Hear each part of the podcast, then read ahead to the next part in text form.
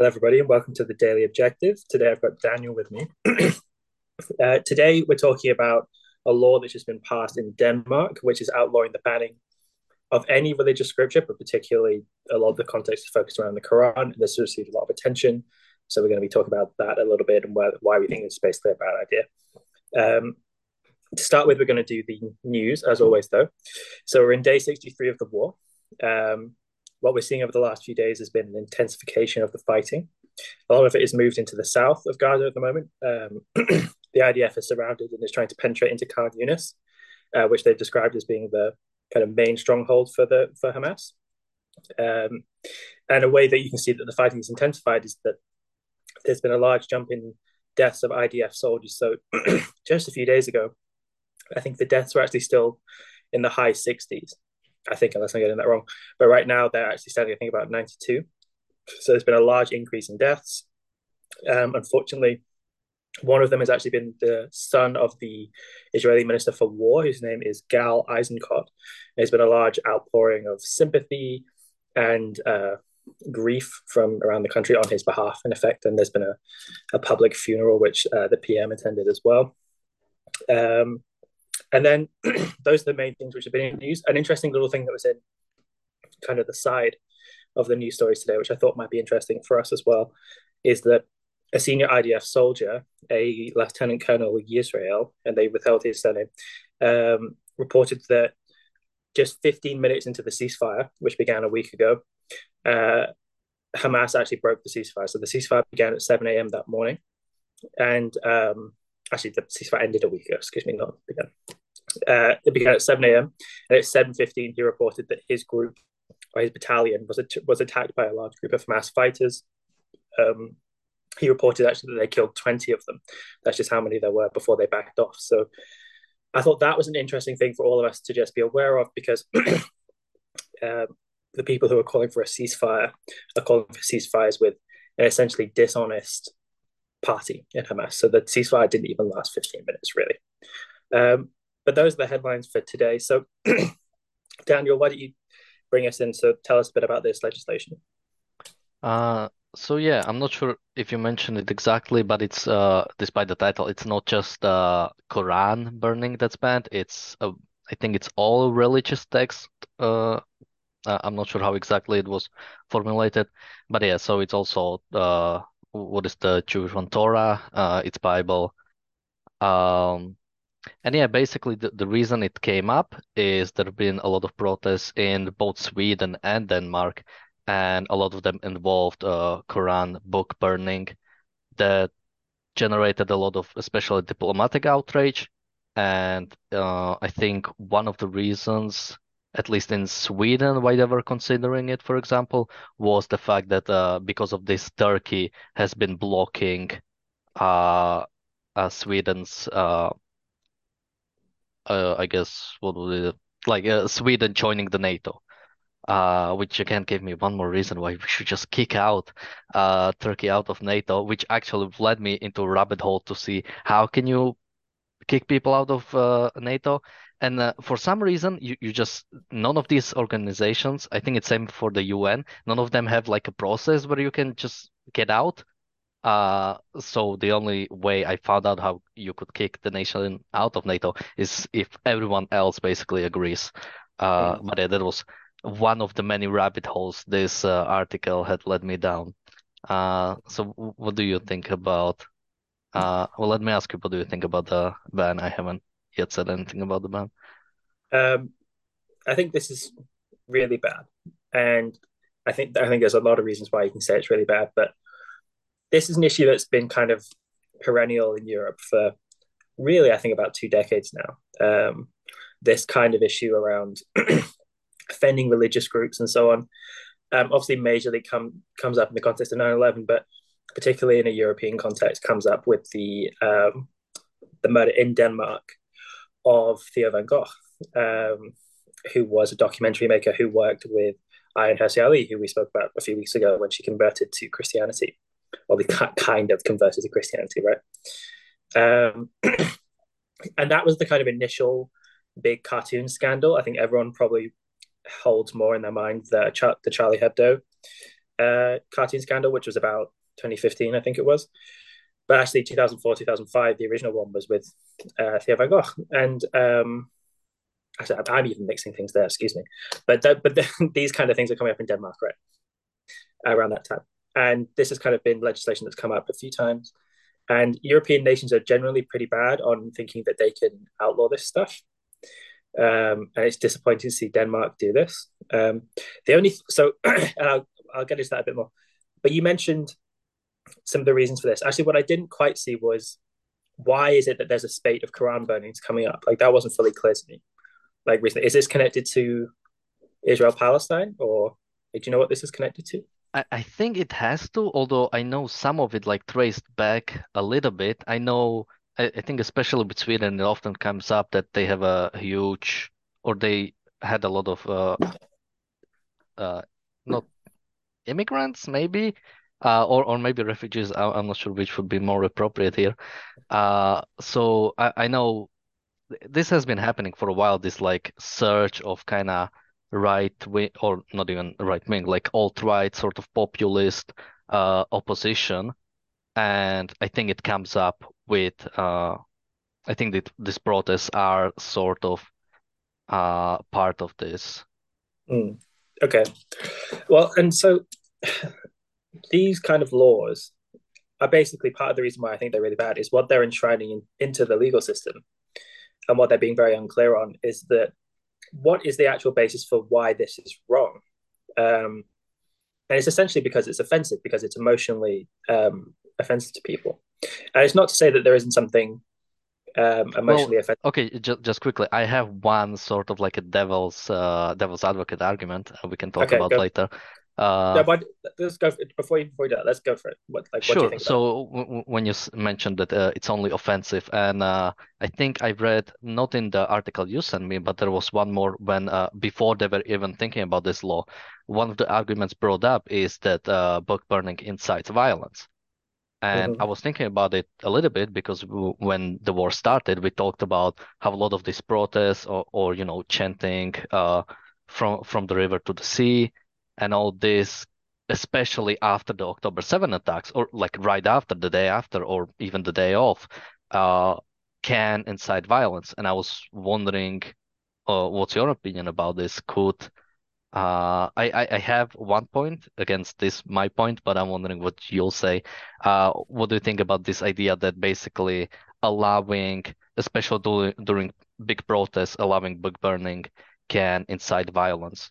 Uh, just quickly, uh, one case I can bring up is uh, there were like two people who did this book burning in front of, I think, like Parliament in Denmark. I'm not sure what it was exactly, and I think they pretty much they said they wanted to incite violence, and that's why they did it. Mm-hmm. Like that's why they burned books. Um, I don't. Th- my thoughts about this would be that it doesn't properly constitute the incitement of violence. Um, I can see how for people who are um, prone to violence or whatever, they might see that get I don't know get excited and agitated and so on.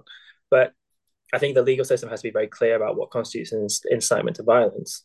Um, and so, literally calling for saying, "I want to commit violence," or "You should commit violence," that's a very clear case. Offering money to do it, and so on.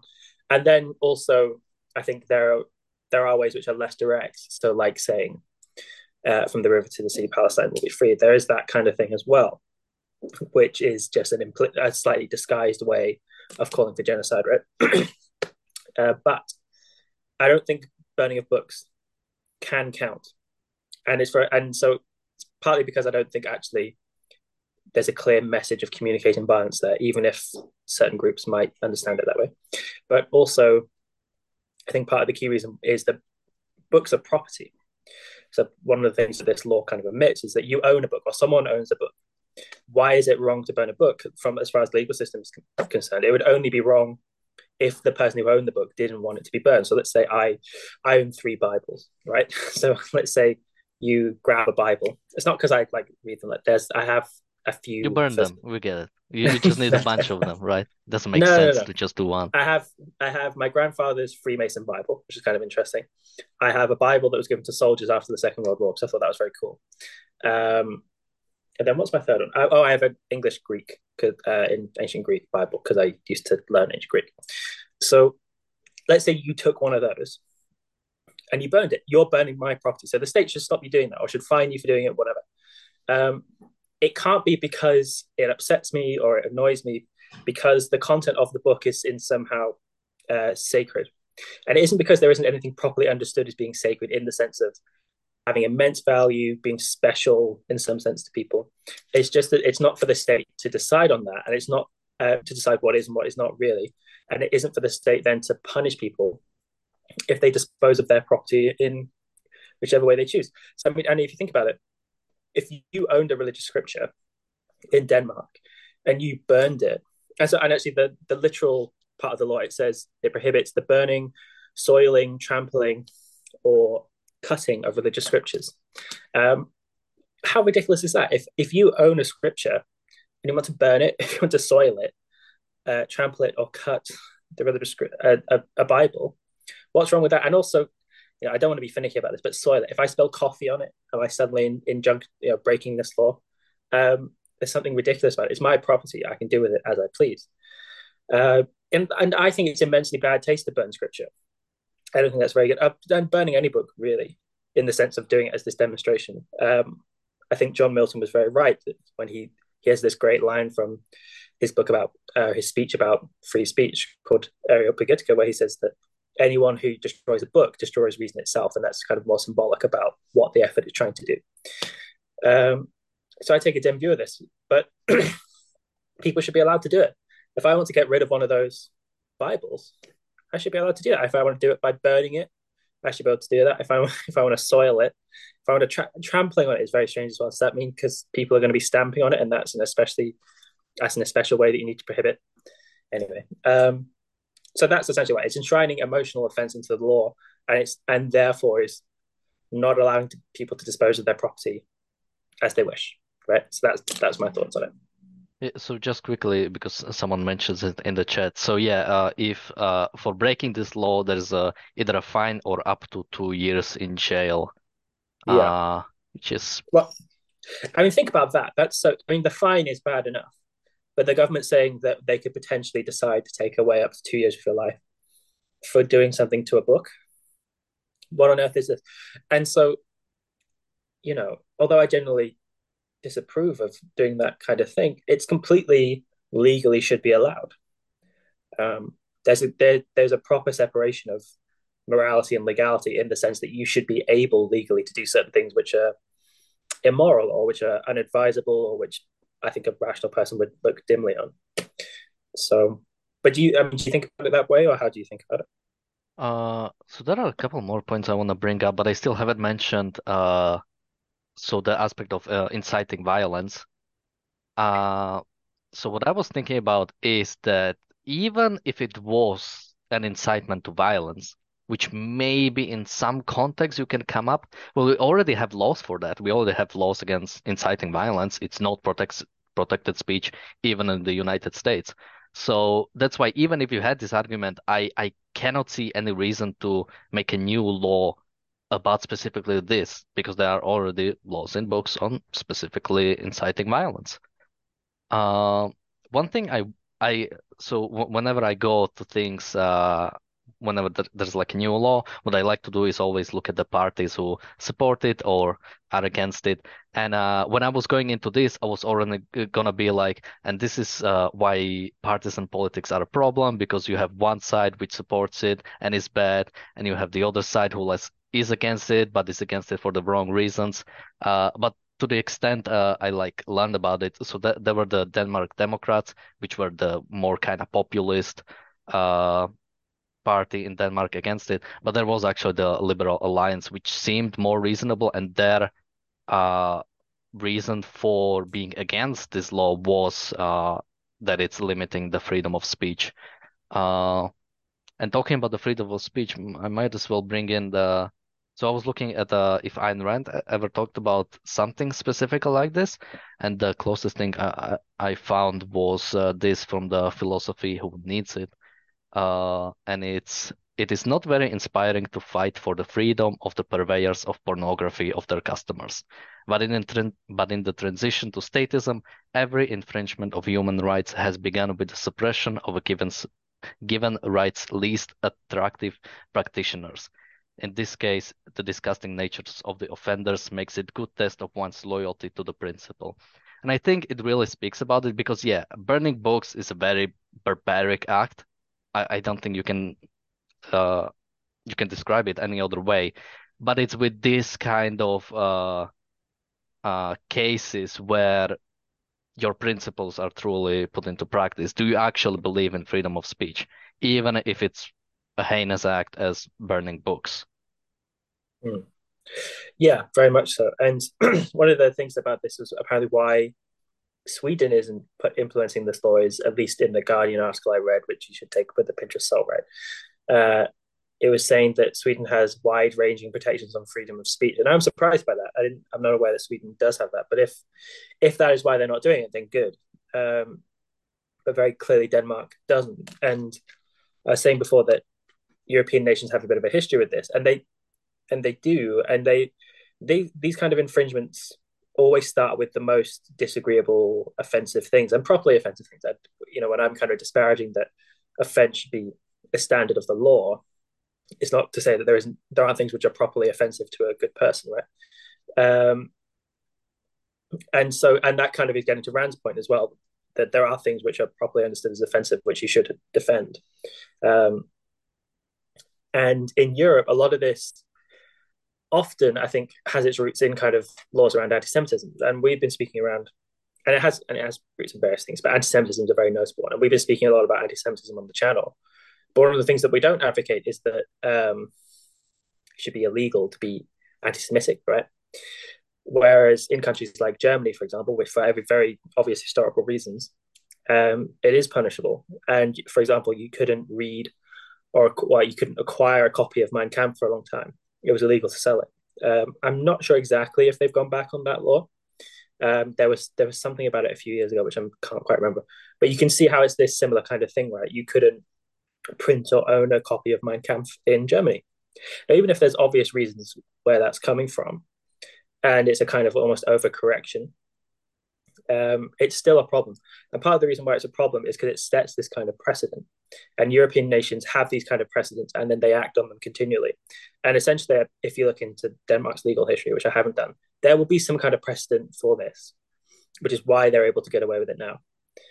Um, and and why, even in the population's mind, why they're able to get away with it now is because the population will have allowed various infringements of this kind for a long time. So even the people who are objecting to it probably don't really on the, for the most part, have a good principled defense against it because there are probably other things where they've allowed the government to infringe in this way.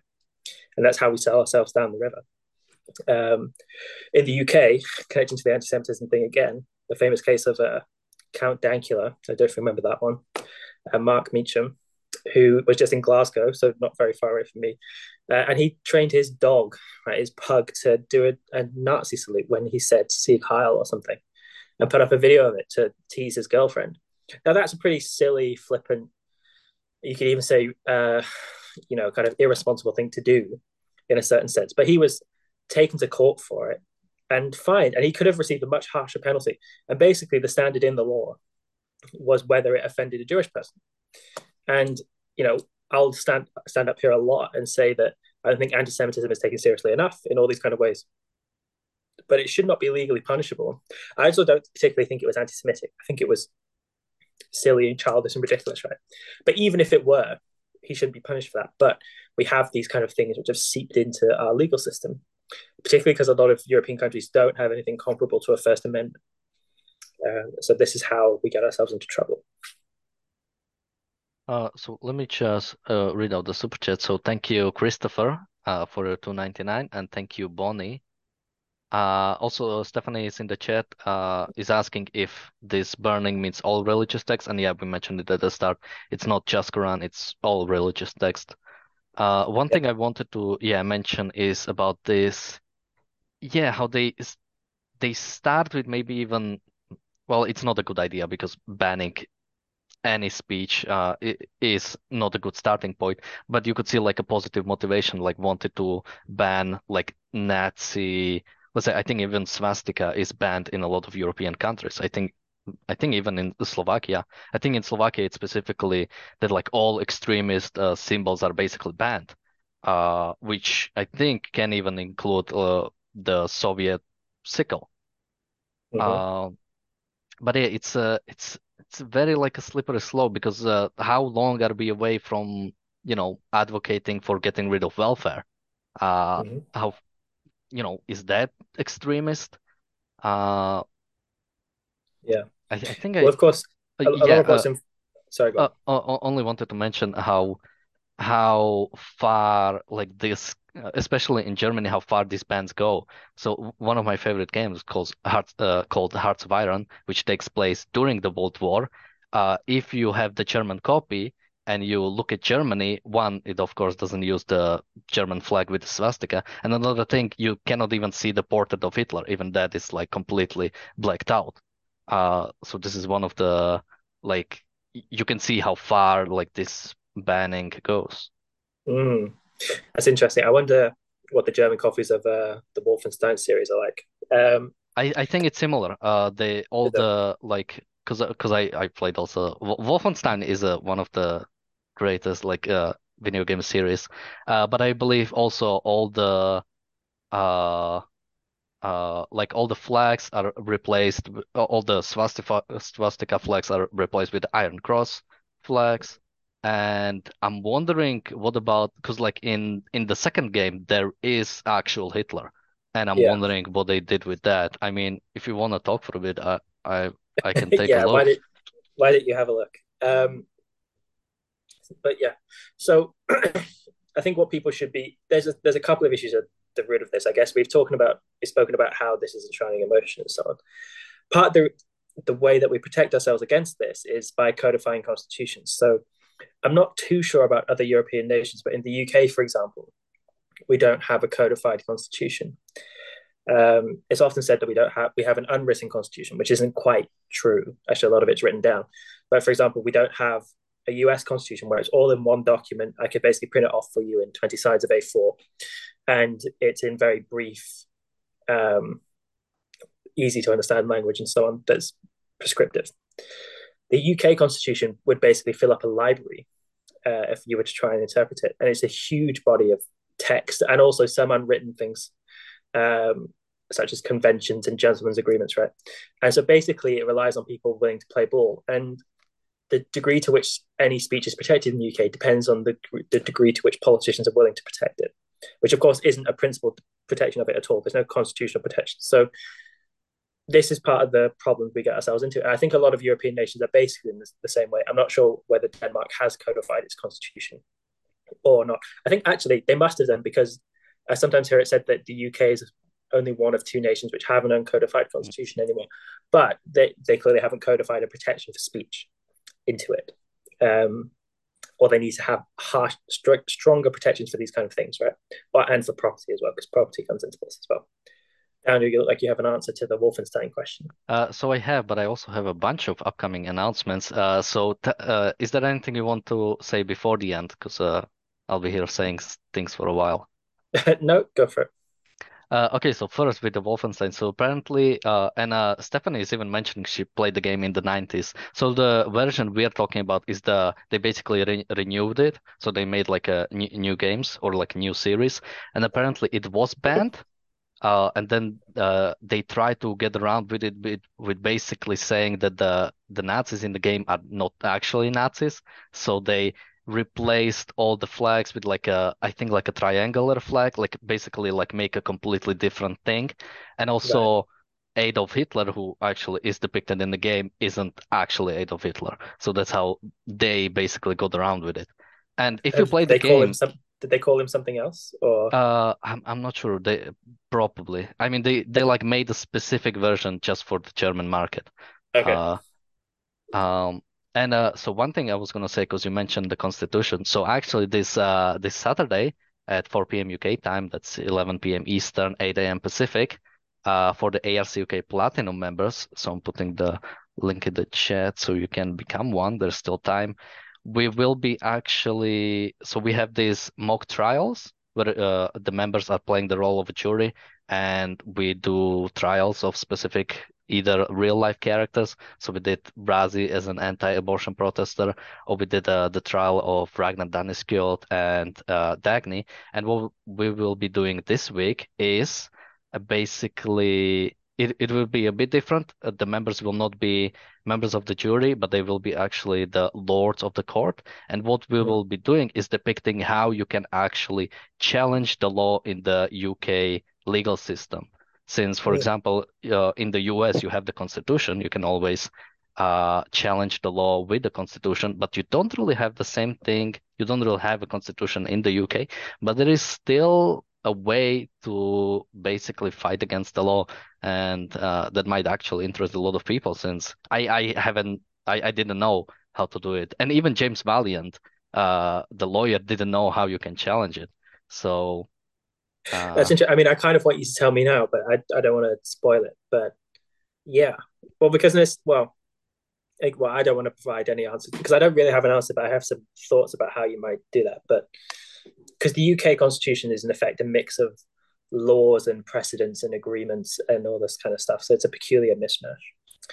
Um, but sorry, and then did you have anything else? And uh, in three minutes, we have the reality show. Uh, among other things, the main topic is basically the aftermath of the Israel-Hamas war and sort of the different uh, parties and their visions of Gaza. Mm-hmm. Cool. Fantastic. Um, okay. And then anything to round us off? Any thoughts about this? Uh, so first, thank you, Walter, for your super chats. And uh, yeah, always remember uh, your principles matter and you have to defend even the things you might not want to defend because they are they they it's not even that they might be used they will be used to fight against your other rights yeah um, bad people always look for hypocrisy and inconsistencies to use your own um, beliefs and actions against you so you, it's a integrity is a is a very useful way of self defense. Right. Cool. Fantastic. Well, thank you so much for joining us, everyone, and I hope everyone sticks around for the reality show, which will just be on in a few minutes.